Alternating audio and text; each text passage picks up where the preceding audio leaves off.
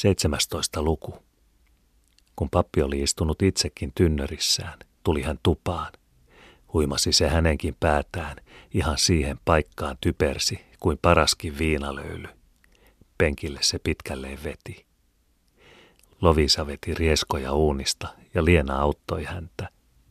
Hululle Kallelle annettiin kokonainen rieska ja hän kuljetteli ja näytteli sitä muille. Joka lauantai-ilta sai hän oman rieskansa – ja söi sen yhdellä iltaateriallaan. Se oli juhlaa se. Miina ja Mooses olivat jo lähteneet mökilleen. Liisa oli jäänyt taloon yöksi. Hän keri lankoja, joita Lovisa oli antanut neulottaakseen vielä sukkia. Keriessään päivitteli Liisa Lovisan suurta myyniä, jota hän oli taas käynyt katselemassa ja laskemassa – hän oli saanut lasketuksi matkaa yli puolen sataa hametta ja nuttua, puhumattakaan kaikenlaisesta muusta tavarasta, jota Lovisa ja Kuuselan Karoliina olivat kilpaa kylällä teettäneet. Siten kun sitä läksi, ei ikinään enää tarvinnut rihman kiertämääkään itselleen kierrättää. Oli siinä lapsillekin vielä. Jussi veisteli kätkyen jalkoja. Filemoni suutaroi pöytän ääressä – Evelina oli lypsyllä tai pihatöissä vielä. Taisipa pappi siihen nukkua, arveli Liisa. Niin näkyy nukkuvan. Taisivatpa maistaa hiukan. Kuka sanoi, että minä nukun, sanoi pappi ja pyörähti ylös. Ja kuka sanoi, että maistanut olen? Näytänkö kuka maistanut on? Kuljenko tuossa yhtä palkkia myöten? Liena, katso, että se menee suoraan, ja katso Filemon, ettei se mene väärään. Katsokaa kaikki minua ja vartioikaa minun askeleitani. Hän kulki pitkin lattiapalkkia. Suoraan näkyy menevän. Sitä minäkin. Eipäs pastori olekaan saarnannut nyt, sanoi Liisa. Mitä minä sinulle saarnailemaan? Eipä taida valtakunta olla nyt tästä maailmasta. Siinä sinä Jussi oikean sanan sanoit, ja hän kohotti äänensä. Ei minun valtakuntani ole tästä maailmasta. En minä tiedä, minne minä menen ja mistä minä tulen. En minä teistäni enempää tiedä kuin taivaan lintu, joka lentää, kun lentämään luotu on. Ketuilla ovat luolat ja taivaan linnuilla pesät, vaan ihmisen pojalla ei ole kuhun hän päänsä kallistaisi. Oli hetken hiljaisuus. Liedellä porisi illallispata – Tuvan lämpimässä tuntui voimakas tuoreiden heinien tuoksu, sillä heiniä oli tuotu makuusioiksi karsina ja oven suunurkkaan. Iltaauringon säteet värähtelivät ikkunan lahoisella vuorilaudalla, jossa kaksi kiiltävää kovakuoriaista matkasi ja painui puukoloihinsa.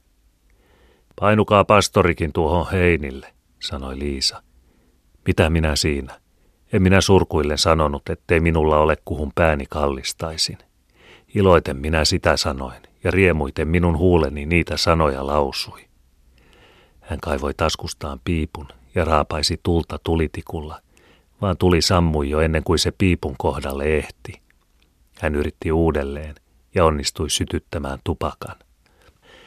Liena, johon oli tarttunut jo hurskaus, kun ketun luolaa mainittavan kuuli, pani kätensä ristiin ja huokaisi. Niin, niin, mitä se Liena keskellä lattiaa huokailee, kysyi pappi.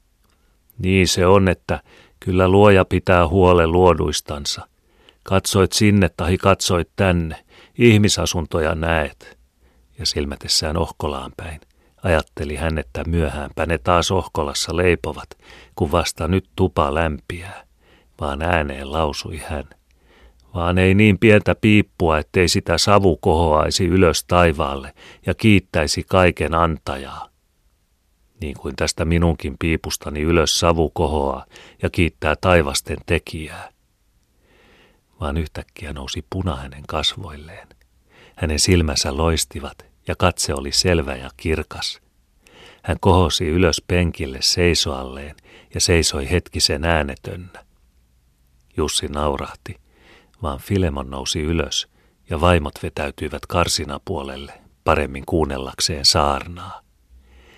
Ja papillisen syvällä ja kauniilla äänellään alkoi hän lämpimästi ja harvaan. Kiitä Herraa minun sieluni ja ylistä hänen nimeänsä kaikesta siitä, mitä hän tehnyt on. Minun sydämeni ajattelee kauniin laulun. Minä veisaan elämän iki-ilosta. Minun sanani ovat jalon elämän ylistys ja kiitos. Seelaa, Kuulkaat minua kaikki kansat ja iloitkaat kanssani maan asuvaiset, sillä minun sanani vuotaa sydämeni yltäkylläisyydestä, ja sieluni riemuitsee sydämeni ajatuksista, jotka maasta ylös kohoavat kuin savupatsaat selkiälle taivaalle. Kuulkaat minua kaikki kansat, ja painakaat mieleenne nämä sanat. Ei sinun pidä anoman sitä, joka sinusta hyvältä näyttää, ei sinun pidä pyytämään sitä, joka sinulle helpotuksen tuottaa. Sillä mitä on sinun ruumiisi, vaan hajoava hiekka, ja sinun henkesi, vaan haihtuva usva. Mitä ovat sinun tuskasi muuta kuin silmien sokeutta, ja sinun elämäsi vain sammuva liekki. Sukukunnat vaihtuvat sinun jälkeesi, ja ei sinun ääntäsi kuulu. Maailmat syöksyvät radoiltansa, eikä sinun tuhkaasi kukaan tunne. Iloitse siis ihmisen lapsi ja tyydy siihen osaasi, joka sinulle annettu on. Eikö ollut sama, jos sinä purppuralla puetettu olit ja sinun nimesi yli valtakuntien kuului? Tahi eikö sinun nimeäsi kukaan tiennyt ja maantiekö oli kotipaikoistasi parhain? Ja ellen sitä tajuaisi, koettele minua Herra, lyö minua vihasi kirvelevällä ruoskalla. Ja vaikka minun vereni sadoista haavoista kuivi juoksisi, ja minun huuleni helpotusta sinulta tuskissani huutaisi, elä kuule minun ääntäni, elä kirvoita minun kipujani, vaan lyö minun ruumiini tuskien polttavilla veripaiseilla, siksi kunnes valitukseni vaikenevat. Ja kun olen repinyt päältäni ihmisyyden korskavaatteet, ja alastonna ja piestynä edessäsi seison, enkä tunne sitä maata, jossa asun, eivätkä minun heimoni tunne minua, vaan vieraaksi olen tullut veljilleni ja oudoksi äitini lapsille, niin auki ovat silloin sieluni portit kunniaan kuninkaan sisälle käydä, ja puhdas on ajatukseni, ja vapaa on minun sydämeni riemuitsemaan sinun töistäsi ja iloitsemaan sinun käsialoistasi. Ja minä näen maailmat kuin tomupallot kierivän sinun jalkojesi juuressa, muotoa muuttavan ja häviävän, taas syntyvän ja häviävän. Rannattomat avaruudet soivat sinun kunniaasi, ja äärettömyyden loputtomat meret ylistävät sinun töittesi ihanuutta. Sinä annoit elämän ja kuoleman, ja sinun antisi kaikki ovat hyvät. Minä odotin ja pelkäsin pimeyttä, ja sinä annoit valkeutta. Minun silmäni eivät nähneet totuutta, ja tuntoni ei tajunnut elämän suurta lahjaa. Sinä avasit minun silmäni näkemään, ja taivutit minun tuntoni tajuamaan, että kaikki, joka on, on turhuus, ja kaikki, jota ei ole, on turhuus. Seelaa. Kuulkaat minua kaikki kansat ja iloitkaat kanssani maan asuvaiset, sillä minä saaraan teille sanoja, niin kuin hyviä metsikanoja, ja minä veisaan teille virsiä, niin kuin mustia seinähirsiä, ja minun sanani pitää kieriskentelemään teidän sydämissänne, niin kuin kuusen kävyt kallioilla. Hän silmäsi kuulijoitaan. Siinä seisoivat uunin kupeella hullukalle, joka kuunteli suu auki. Filemon vehviläinen lenkalla säärin. Liisa Laatikko ja Liena seisoivat kädet ristissä ja vedet silmissä, niin kuin ainakin sanaa kuunnellessa. Ja pappi jatkoi.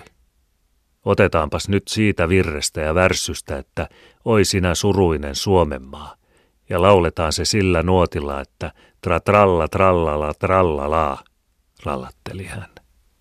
Jussi naurahteli vaan eukot paheksuivat mielessään. Harvoin jätti pappi saarnansa sopimattomasti keskeyttämättä, vaan joskus sattui se. Ja saarnasi hän niinkin, että sai miehetkin itkemään, kun kadotuksen vaivoista puhui ja sitä lakipuolta paukutteli. Olisi siitä pappi tullut, arveli vaimoväki, kun lisää olisi lukenut vielä, ja kun pöntöstä se olisi oikein pudotellut, olisi sitä kelvannut kuulla. Sellainen messuäänikin kuin sillä oli. Olisi siitä pappi tullut, jos ei paha henki olisi sitä noin valtoihinsa saanut. 18. luku. Sauna on valmis, sanoi Evelina tuvan ovelta. Eikös ne saarnamiehetkin saunaan tule, kysyi Jussi. Otettiin kylpy jo. No jahvetti, joudu pois. Siitä läksivät Taneli, Jussi, Jahvetti, Filemoni ja Hullukalle. Rivissä kulkivat kaitaa saunapolkua, jonka molemmin puolin viljapellot lainehtivat. Taivaanrannan taakse oli jo päivän kultainen kiekko painumassa. Taivas hohti väreissään. Ilkamoistenlahdesta kohosi käärmetsaari kuin satulinna. Siinä saunan edustalla riisuuduttiin ja sisään käytiin. Jokainen kantoi itse vastansa ja lauteille mentyä tuprahteli löyly äkäisesti kiukalta, kun Kalle sinne vettä kapalla iski. Kuului vain ähkettä, vastojen räiskettä ja joku yksinäinen huudahdus. Lyö enemmän, älä pakanaa, anna tulla. Kalle löi. Kilvan hakkasivat miehet kesäistä ruumistansa niin, että ähke vain kuului. Eipä parempaa syntisen ruumis kaivannut hellepäivän ja työn jälkeen. Ihan se elähdytti ja veret virkeästi liikkeelle sai. Ja sitä oli taas kuin uudestaan syntynyt, kun kylmän vesikapan se löylyn jälkeen päällensä kaatoi. 19. luku. Kun vaimoväet menivät vuorostansa saunaan ja Eveliina vielä meni aittaansa asioilleen, ilmestyi Jahvetti siihen aitanovelle huivi kädessään. Hyvää iltaa, sanoi hän ja hankasi punaista niskaansa. Mitä se Jahvetti nyt siinä liioittelee? Sitä, että tuota olisi asiantapaistakin, jos sitä kuka kuunnella kehtaisi. Se Jussi näet arveli, jotta mene vaan ja anna se huivi, jotta tarjoaa tuota. Eihän tuo elävältä syöne, sanoi. Evelina nauratti. Ei tiedä. Ja Jahvettiakin nauratti, kun ei se Evelina sen äkäisempi ollut. Ja hän ojensi huivia, vaan kun ei Evelina ollut näkevinäänkään, pani hän sen oven pieleen lattialle. Jos tuota, minä saisin luvan tulla selittelemään tarkemmin näitä rakkauden asioita, niin minä jos koputan. Ei tarvitse. No ei, kun ei tarvitse. Evelina jo säälitti Jahvetin neuvottomuus, ja hän sanoi, kun Liisakin nukkuu täällä. Vai jos tuota kuitenkin saisi luvan pestata, niin kuin on kansan tapa, niin tässä olisi raha. Sitä sitten olisi tuntokin niin kuin vapaa. Pane pois rahasi. En pane. Hän pani kaksi markkasen huivin päälle ja kaivoi sitten kukkaroaan. Vaan jos tuota Evelina ei suutu, niin tässä olisi kymmenmarkkanen vielä sitä hametta varten. Ei sitä kihlarahoiksi muuten kymmentä, kun sitä vielä on vaan renkimies, vaan muuten minä, vaikka enemmänkin Evelinalle antaisin. Se halu tuota on noussut palavaksi. Jahvetti seisoi ulkopuolella oven pieleen nojaten – ja katseli uskollisena ja nöyränä Evelinan liikuntaa. Ja Evelinaakin liikutti, kun Jahvetti jo halustakin puhui. Niin se nyt kävi. Vaan haikeata se oli, ettei mennyt niin kuin mennä piti. Ilottomaksi jäi elämä. Vaan minkä sille taisi. Toista se oli niiden niin kuin Jussinkin, jotka omansa löysivät ja onnellisia olivat. Hän katsahti Jahvettiin – se oli niin uskollinen ja rehellinen, ettei sitä väistää voinut. Hän kääntyi pois, seisahti keskelle lattiaa, pyyhkäisi kädellä otsaansa ja tuijotti hetken nurkkaan. Sitten naurahti hän, juoksi pois ja Jahvetti jäi siihen ihmeessään. 20. luku. Kun väet kokoontuivat taas tupaan, nukkui pappi jo karsinapenkillä. Jussi istui Annastiinan sängyn laidalla ja he juttelivat hiljaa Annastiinan kanssa. Lienan lapset istuivat oven suupenkillä voileivät kädessä. Evelina ja Lovisa kantoivat ruokaa pöytään. Pitäisi pappia herättää. Eiköhän ole parasta, että antaa nukkua, arveli Lovisa. Uni näkyy olevan miehelle tarpeen. Se ihminen ei elämästään välitä. Mitäpä siitä erittäin välittämään, sanoi Evelina huolettomasti pudistaen päätään. Elää puhu ennen kuin puut ovat reessä, sanoi Jussi. Enhän minä sitten puhua jaksa, kun kuorma on vedettävänä, nauroi Evelina. Evelina se vaan nauraa, sanoi Liisa. Hahaha, mikä tässä itkeä kannattaisi? Kun pappi kuuli kirkasta naurua, heräsi hän, käännähti, vaan putosikin penkiltä heinille istualleen. Oho, taisi nukkua. Hahaha, nauroi Evelina. Nukuitte, sanoi Liena. Tokko unta edes näitte. Unta. Anna ollakaan. Näinhän minä. Mitä näitte? Näin sellaista unta, että astuin taivaan kartanolle ja kolkutan taivaan kultaporttia. Ja kun Herra kysyy, kuka se on, niin katso, sanon minä, minä olen Nyymanni vaan. Ja Herra sanoo, tämä osasto on maalaisia varten. Maalainenhan minäkin olen, sitä maita vaan minäkin mittelin. Tämä nuttu on vanhana ostettu. Ja Herran kirkkaus lankia minun päälleni, kun hän portin ristikosta katselee minua ja arvelee. Taisit juoda. Herra, sinä tiedät kaikki, tiedät paremmin kuin minä. Ihanat olivat sinun luomakuntasi. Iloitsen sinun antimistasi. Minkä verran siinä syntiä tein, tiedät sinä yksin. Minä tiedän vaan, että kauniit olivat maat, jotka sinä asunnoksi meille annoit, ja hurskasta oli kansa. Ja se kelpasi Herralle. Tuolla on Filemoni Vehviläinenkin minun ystäväni, sanon minä ja osoitan Filemonia, joka siellä portin takana kultakenkiä paikkasi. Hän on hurskas mies, sanoo Herra. Hän elikin paljaalla piimällä ja leivällä vaan, ja se oli otollista Herralle. Jos hän vähän päällä eli, panen minä hänet paljon päälle. Hänestä tulkoon suutarien sekaköörin pääjohtaja. Ja tuolla on Liena, sanon minä. Taidat valehdella, sanoi Liena. Olit. Minä näin Lienan siivet olkapäällä ja silmälasit nenällä pitkän pöydän päässä veisaamassa suuresta virsikirjasta, ja enkeli kaatoi hänelle kahvia suureen kuppiin. Ja kun Herra näki, että pääenkelit olivat minun ystäviäni, aukesivat taivaan portit, ja Herran kirkkaus lankesi minun köyhälle sielulleni. Ja hänen äänensä oli kuin valtava virran pauhu, ja hänen vaatteensa valkeat kuin kohiseva virran kuohu, kun hän sanoi, astu sisään, Nyymanni.